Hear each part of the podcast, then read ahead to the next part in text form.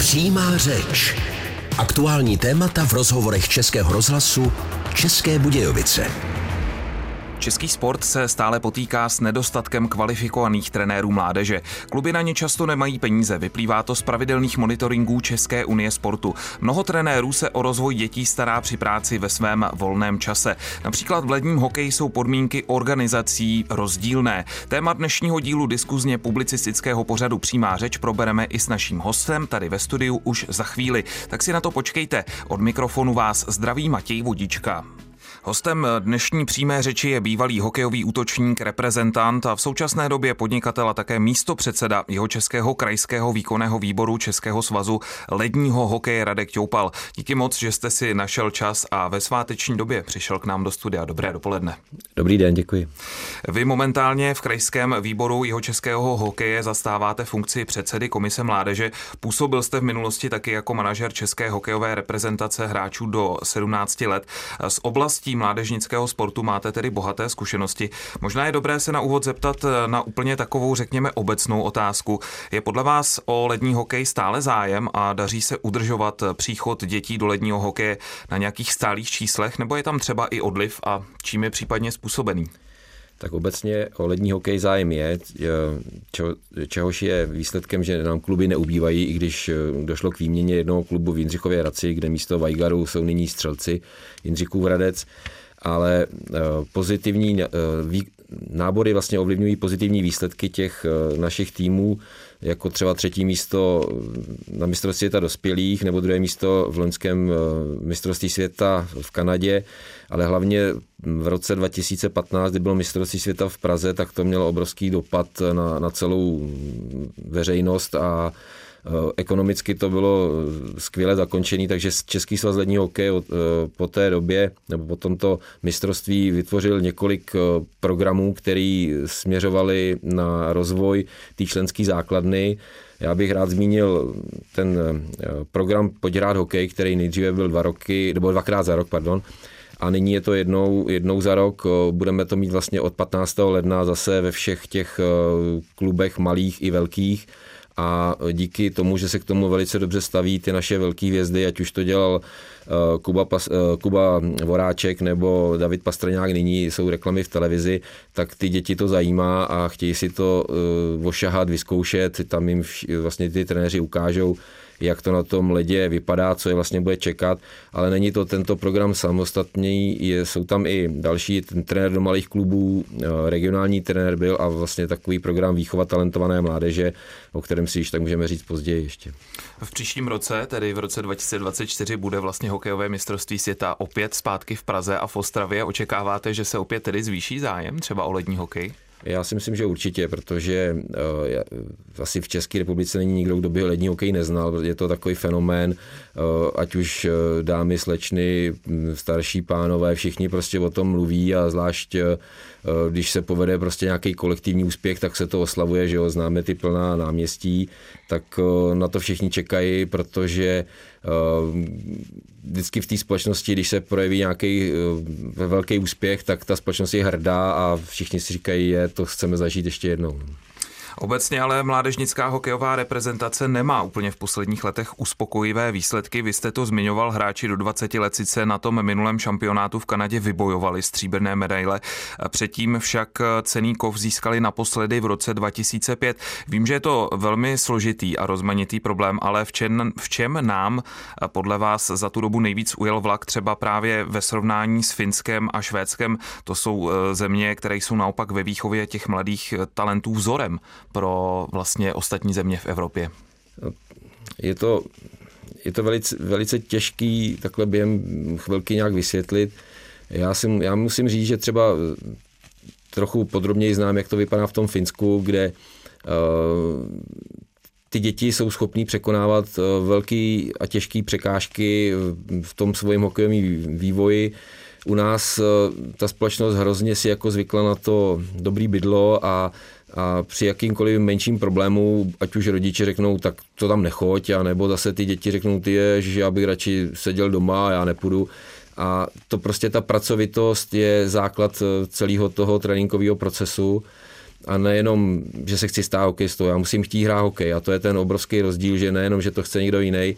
Takže já bych viděl, že my ty hráče vychováváme a potom Problém je, že my nedokážeme využít ten jejich potenciál, protože nám eh, odchází každý rok strašně moc hráčů někam jinam a ono to ta cizina není pro každýho, je to, jsou to strašně těžké podmínky, neumíte řeč, jste sami v sociálním prostředí okolo, jo, domů se podíváte možná na Vánoce nebo až za rok, prostě je to, je to fakt tak těžký, že my z těch, když to řeknu, z 20 hokejistů, kteří nám odejdou, tak nám přežijou dva nebo tři, který se nám vrátí někam možná do extraligy a zbytek prostě řekne, no, tak já jsem si to zkusil, prostě je to pro mě dobrá životní zkušenost, ale pro ten hokej, který do toho uh, prostě vložil spoustu peněz, ať už rodičů, nebo svazu, nebo kohokoliv jiného, nebo klubů, samozpráv, tak uh, prostě tím to skončilo a, a ten odliv je tak enormní, že my z toho, my z té základny potom máme na tom vrcholu hrozně málo těch dobrých hráčů, který nám přežijou prostě to mm,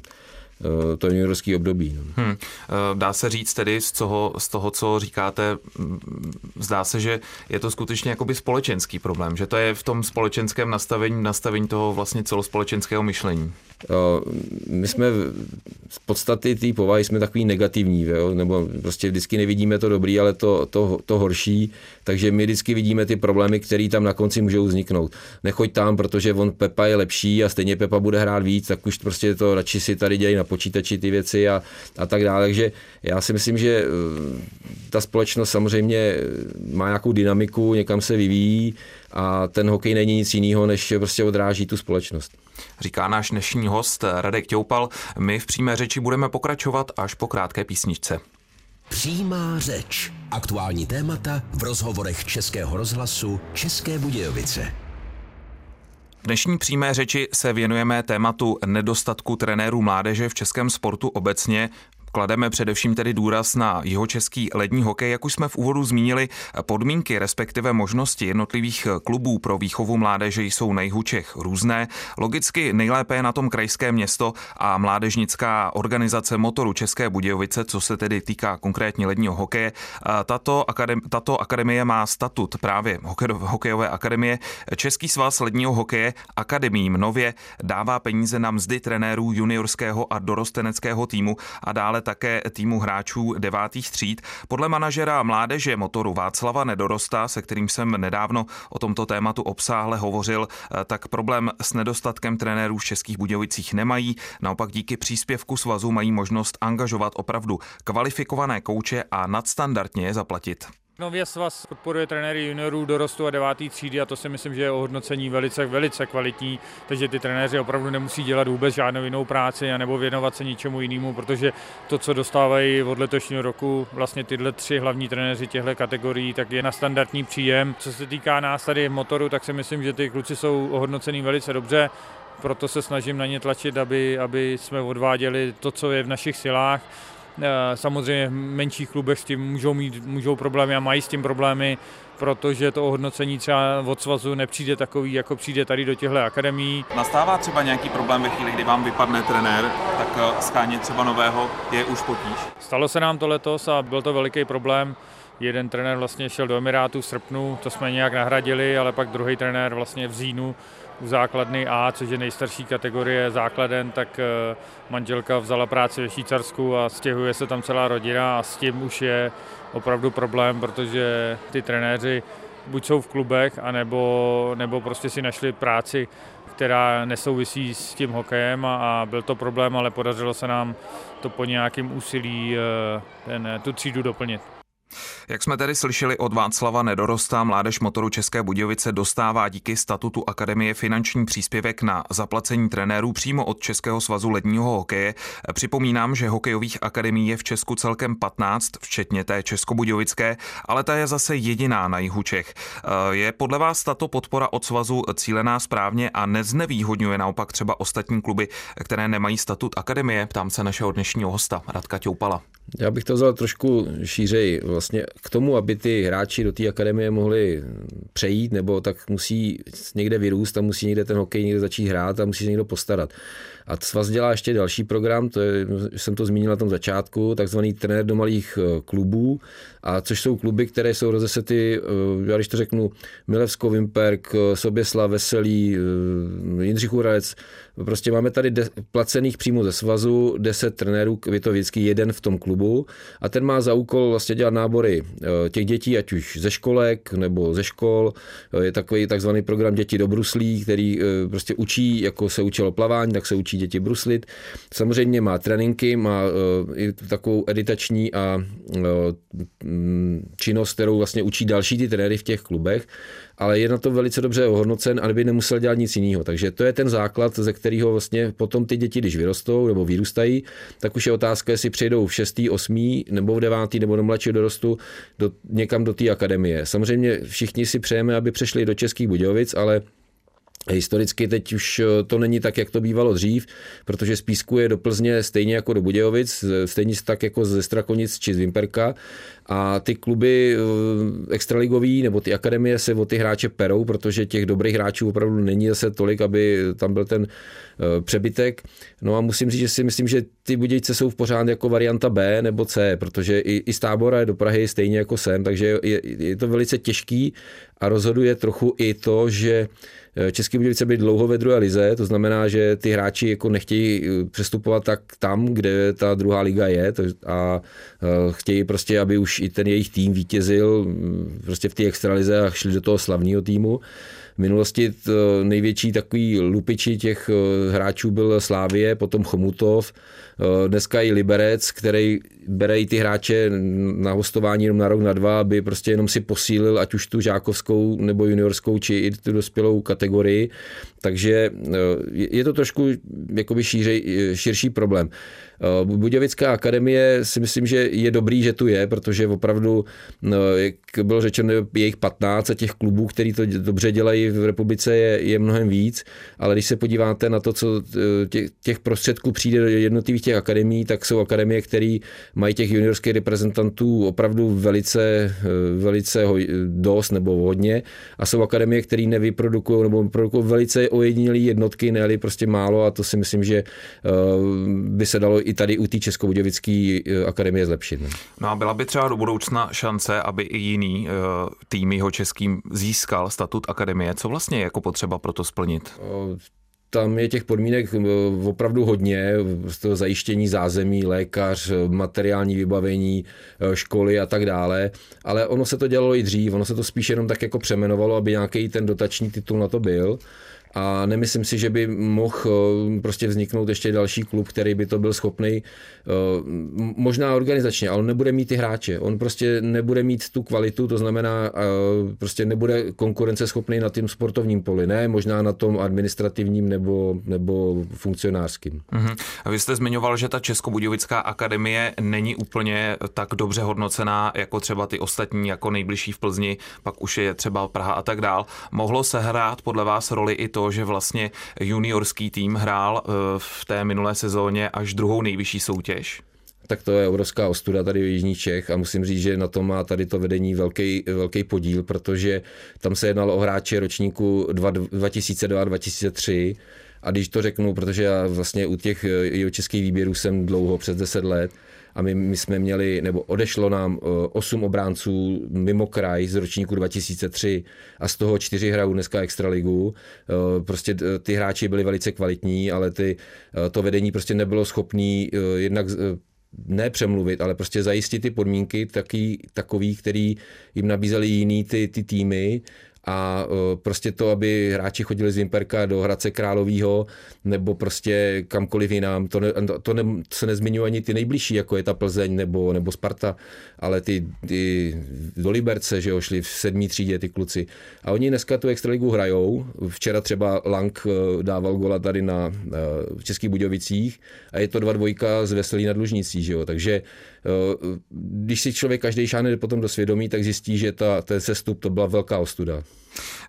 Vraťme se teď zpátky k našemu tématu, kterým je tedy v dnešním díle přímé řeči přímo nedostatek trenérů mládeže v mládežnickém sportu. Které jeho české týmy se podle vašich informací s tímto nedostatkem trenérů aktuálně potýkají nejvíce a jak ho třeba případně řeší? No, já bych neřekl, že je nedostatek trenérů. Samozřejmě kvalita je otázka, ale um, všechny ty týmy, co jsem ještě zjišťoval minulý týden, jsem si to ověřoval, tak uh, tu trenérskou kapacitu nebo ten počet těch trenérů mají ve všech těch týmech eh, zajištěn. Eh, otázkou je taky finanční hodnocení, protože většinou jsou to trenéři, ty kluci za to nedostávají zaplaceno, jsou to srdcaři a myslím, že bychom jim všichni měli poděkovat a, a ocenit je aspoň tímto, já bych to rád udělal, protože jako regionální trenér eh, od toho Českého svazu jsem pět let jezdil po těch zimákách, vždycky jsem tam zmrzal, aby jsme jim pomohli, ať už materiálově trošku, nebo i nějakýma poradili, tak eh, to, to, že to vlastně každý den, nebo ty děti jsou třikrát a čtyřikrát za ten, eh, za ten týden na ledě, tak že tam chodili, dokázali to udržet ten klub a, rozvíjet ty hráče, tak to jim patří ještě jednou znova velký dík a je to základ celého toho českého hokeje. Jsou tyhle malý kluby, nejsou to ty extraligový, ale jsou to tyhle malý kluby, protože bez těch malých klubů nikdy nebude prostě ten hokej nahoře tak dobrý, aby, aby prostě jsme byli konkurenceschopní ve světě a tyhle ty trenéři to zajišťují. Takže eh, já jsem mluvil i s Tomášem Ulmanem, to je velká persona v Českém Krumlově. Eh, mluvili jsme i se, se Standou Kašparem, který zase ve Strakonicích, takže všude ty trenéři jsou. Neřekl bych, že to je problém, že by nebyli. Samozřejmě můžou se stát takový mimořádný situace, jako říkal tady Vašek Nedorost, ale obecně vždycky před tou sezónou ty, ty trenéři se najdou a, a tu, tu, ten rok, tu sezónu prostě dojedou, ale samozřejmě kvalita vždycky může být lepší, ale s tím to je jak ve všech eh, lidských činnostech. Podmínky pro trenéry, trenéry v českém mládežnickém sportu, to je téma dnešního dílu přímé řeči. Pokračovat budeme opět až po krátké písničce. Vracíme se zpátky k dnešnímu dílu diskuzně publicistického pořadu Přímá řeč, ve kterém se věnujeme nedostatku trenérů mládeže v českém sportu a taky podmínkám trenérů právě v tuzemském sportu. Právě s těmito problémy eh, se potýká například hokejový klub IHC Písek. Připomínám, že písecký hokej vychoval v minulosti nespočet hokejových osobností. O aktuální situaci jsem si povídal s šéf trenérem mládeže organizace IHC Písek Janem Kudrnou máme dva hlavní trenéry a, a to jsem já a pan Nouza, bývalý hráč jo, hokejový, takže tam my vlastně máme na starosti druhá, třetí, čtvrtá, pátá, šestá, sedmá, osmá. Jo, máme to nějak rozdělený a v ruce nám jsou v každé kategorii jeden tatínek. Někdy i ten jeden tatínek je bohužel i na dvě kategorie, takže jsou i kategorie, kde my ty asistenty ani nemáme a ještě si do těch tréninků teda chodíme navzájem. Hledat trenéry jako v písku, tak uh, chodí nám sem pomáhat vlastně rodiče, kteří mají svoje zaměstnání a když mají prostě čas, tak ve svém volném čase nám jdou pomoct.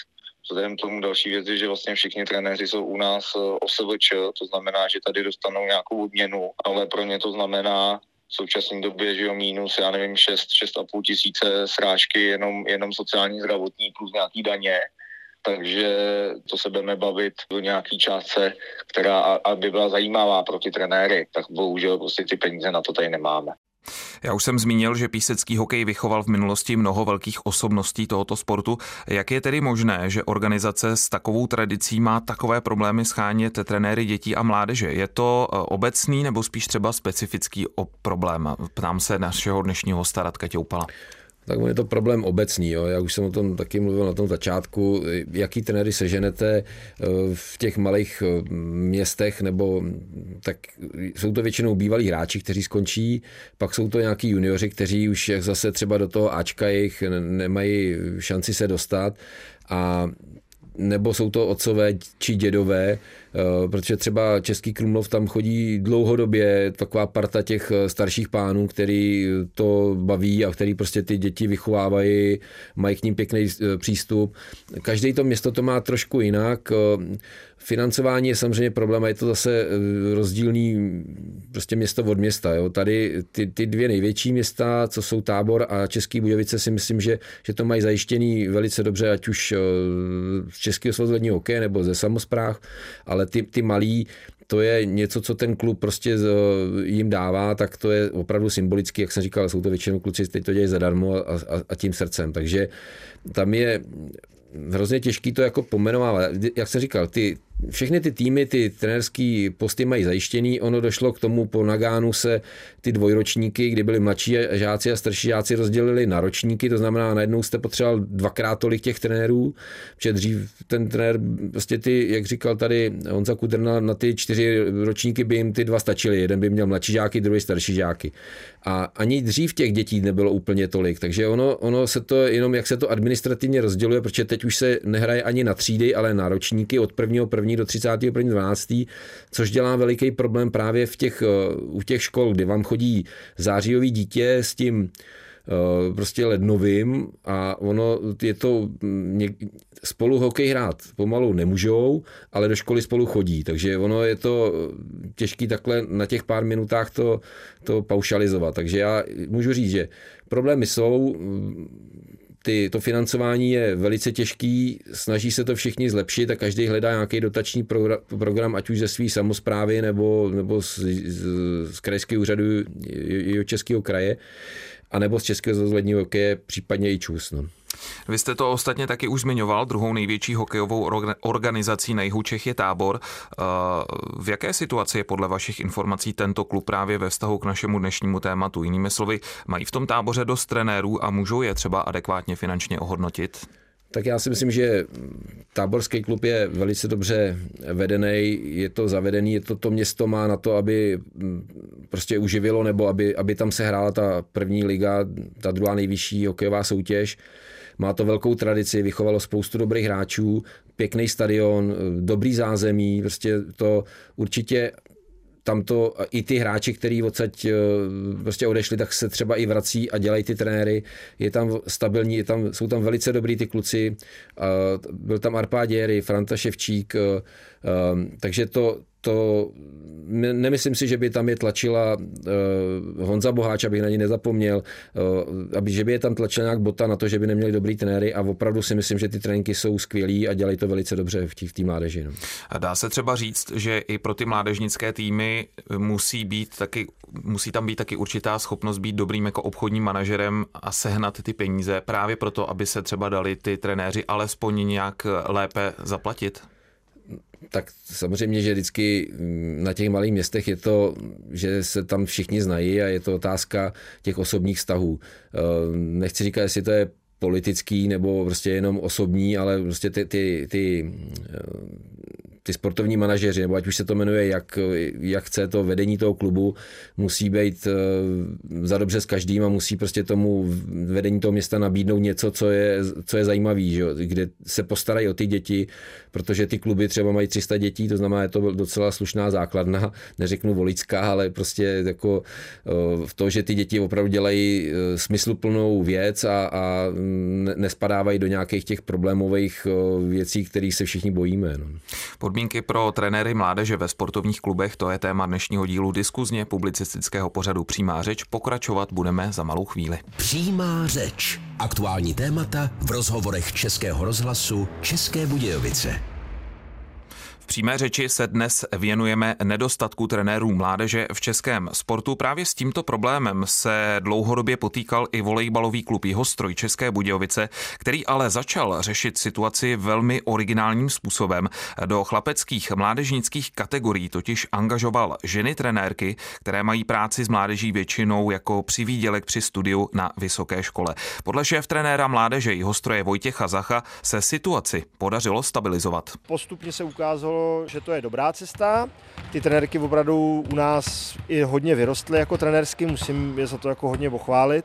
Myslím si, že teď máme hodně už jako dobře vzdělaný a umějí to. To, co nás jako trápí nejvíc, tak je asi furt to, že vlastně mzdově je nedokážeme ohodnotit nějakým jakoby lepším způsobem. V některých těch případech se prostě dostáváme třeba na i 40 korun za hodinu, protože prostě tady neplatí nějaký placení přes časů, víkendů a tak dále. Tady prostě to srdíčko nějaký tam musí být, což si myslím, že je prostě věc, která postupně bude končit a a je třeba nějakým způsobem o tomhle jakoby celospolečensky začít debatovat, protože pokud ty děti chceme vzdělávat sportovně kvalitně, tak aby ty trenéři byli kvalitní, tak na to musí mít prostě čas a dělá to ve volných chvílích už prostě dneska za první není možný a za druhý už to není ani in.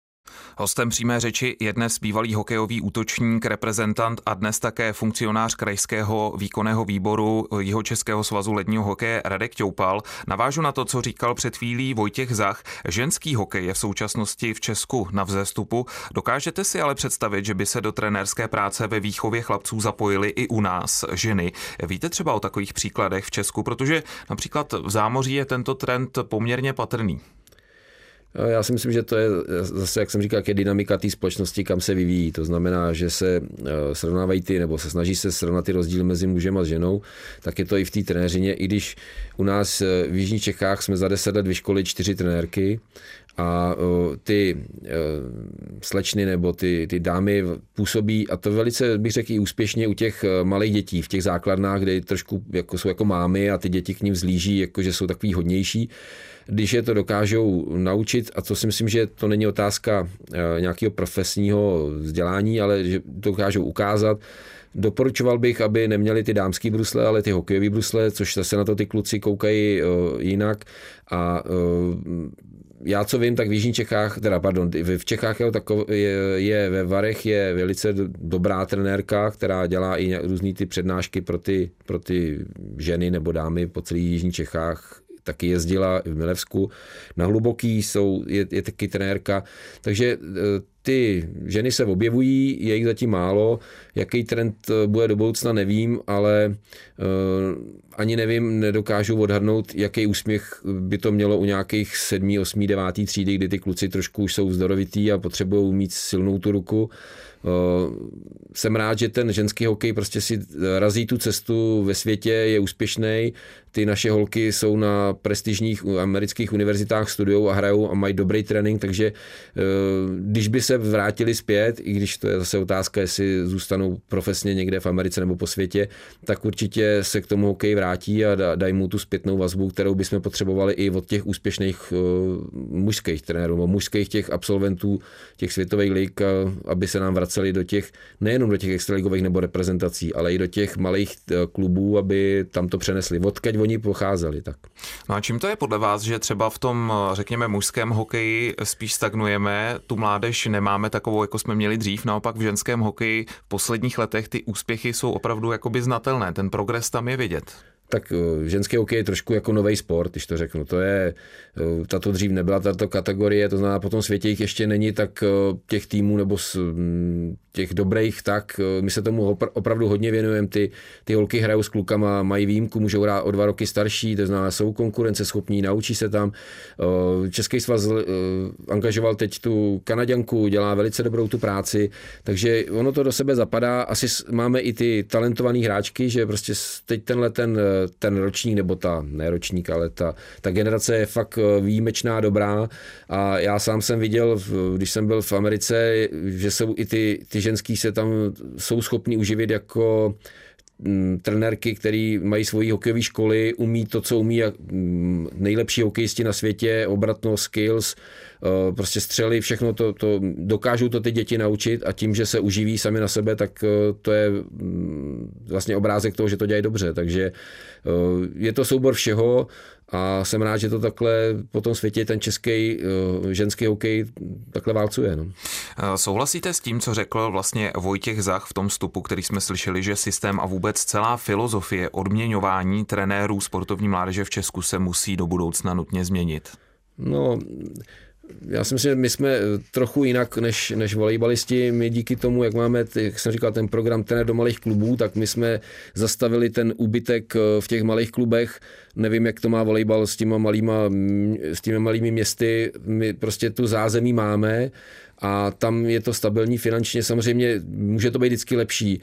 Velice dobře se k tomu staví eh, krajský úřad Českého kraje, který vypisuje ty dotační programy, takže tam, tam jako bych chtěl poděkovat prostě na, na, za tu velkou podporu, jednak pro krajský výbor na, na ty naše výchova talentované mládeže a olympijské výběry, taky prostě jednotlivý ty kluby po celé Jižní Čechách eh, si na to můžou šáhnout.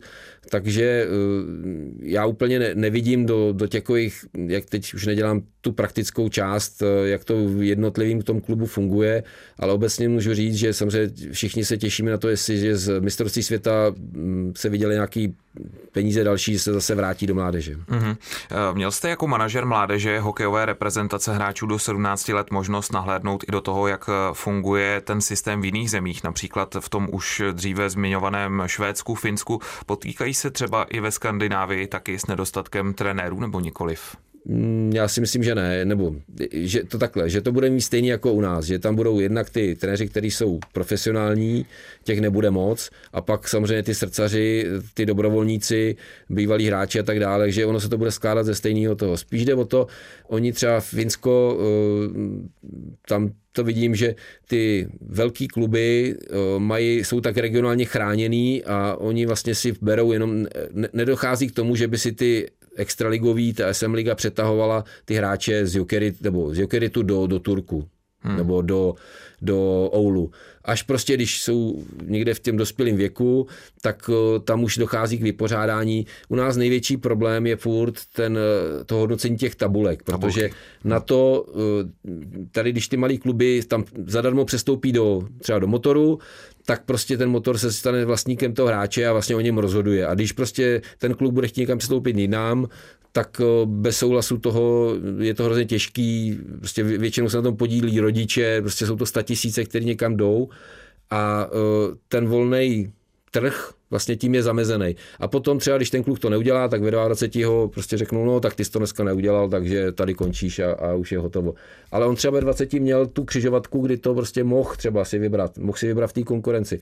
Takže tady si spíš myslím, že otázka nějaký tý, toho přestupního řádu by byla na místě. No. Hmm. no a na závěr si dovolím teď čistě, čistě osobní otázku. Vy jste zažil vlastně eh, dobu bývalého režimu jak jako profesionální sportovec, ale tak jako vlastně i člen uh, mládežnické dětské organizace motoru České Budějovice. Jaké byly tehdy vlastně za doby socialismu ty podmínky třeba pro trenéry mládeže? Bylo jich hodně? Ehm, jak to vidíte? Ono to, ten model více zůstává stejný. Byl to, ehm, měli jsme šéfa ehm, tý, tenkrát ne akademie, ale prostě stejný Jarda Jager, ten přived spoustu těch hráčů a musím říct, že na to vzpomínám dobře, ale hlavně ten lední hokej v té době hrálo 6 zemí nebo 7 zemí na světě. Že jo? Dneska jich je 30 a e, to je jak ve fotbale. Ta konkurence je obrovská a nedá se to srovnávat ekonomicky je to úplně někde jinde a prostě i ten život za, za socialismu a teď prostě v té demokracii je úplně o něčem jiným a to samý platí pro ten lední hokej. Já hodně často slýchávám, že dnes je, dnes je i problém právě třeba u eh, mladých kluků, že hodně času tráví u počítače v té době. I třeba jak když jsem byl malý kluk, tak jsme vlastně vyrůstali hmm. na ulici, hokej, fotbal jsme hráli, furt jsme byli někde venku, to dneska ty děti třeba úplně nemají. No, já musím říct, že jsem ze Včelný, my tam to eh, hřiště na metanou, který jako hokejový hřiště, ty děti tam jsou. Problém je spíš, že eh, oni se těžko můžou potkat, když vlastně chodí do stejné školy, ale rodiče rozvezou po celých českých Budějovicích nebo i na ty vsi a oni se nepotkají odpoledne, ale když jsou jakoby bydlí vedle sebe, tak si jdou zahrát. Tam u nás prostě jako ty děti si chodí zahrát, ať už fotbal nebo něco na těch hřištích, ale je jich hrozně málo, protože mm, jakoby i, i ta včelná je velká, takže samozřejmě je to zase je to širší problém, ale první je, že vlastně po tréninku už se spolu nemůžou nepotkají, takže oni se spolu potkají jenom na tom počítači, když spolu zahrajou nějakou hru. No. Hmm. V dnešní přímé řeči jsme právě vyčerpali nejen všechny otázky, ale především taky čas určený pro náš dnešní díl. Ve studiu, ve studiu dnes byl s námi bývalý hokejový útočník, reprezentant a v současnosti místo předseda Krajského výkonného výboru Českého svazu ledního hokeje Radek Toupal. Díky moc, že jste si mezi svátky našel čas a přijal naše pozvání. Hezký zbytek tohoto roku a vše dobré v roce novém. Děkuji za pozvání. I vám, milí posluchači, děkuji za vaši pozornost. Přeji klidný zbytek roku 2023, no a jen to nejlepší do roku 2024. Příští díl přímé řeči bude znovu za týden opět ve středu v tradičním čase po 10. hodině dopoledne. Naším hostem tentokrát bude jeho český hejtman Martin Kubas ODS. Mluvit budeme především o prioritách vedení kraje pro nadcházející rok 2024. Od mikrofonu se s vámi pro dnešek loučí a krásný den přeje Matěj Vodička. Bye.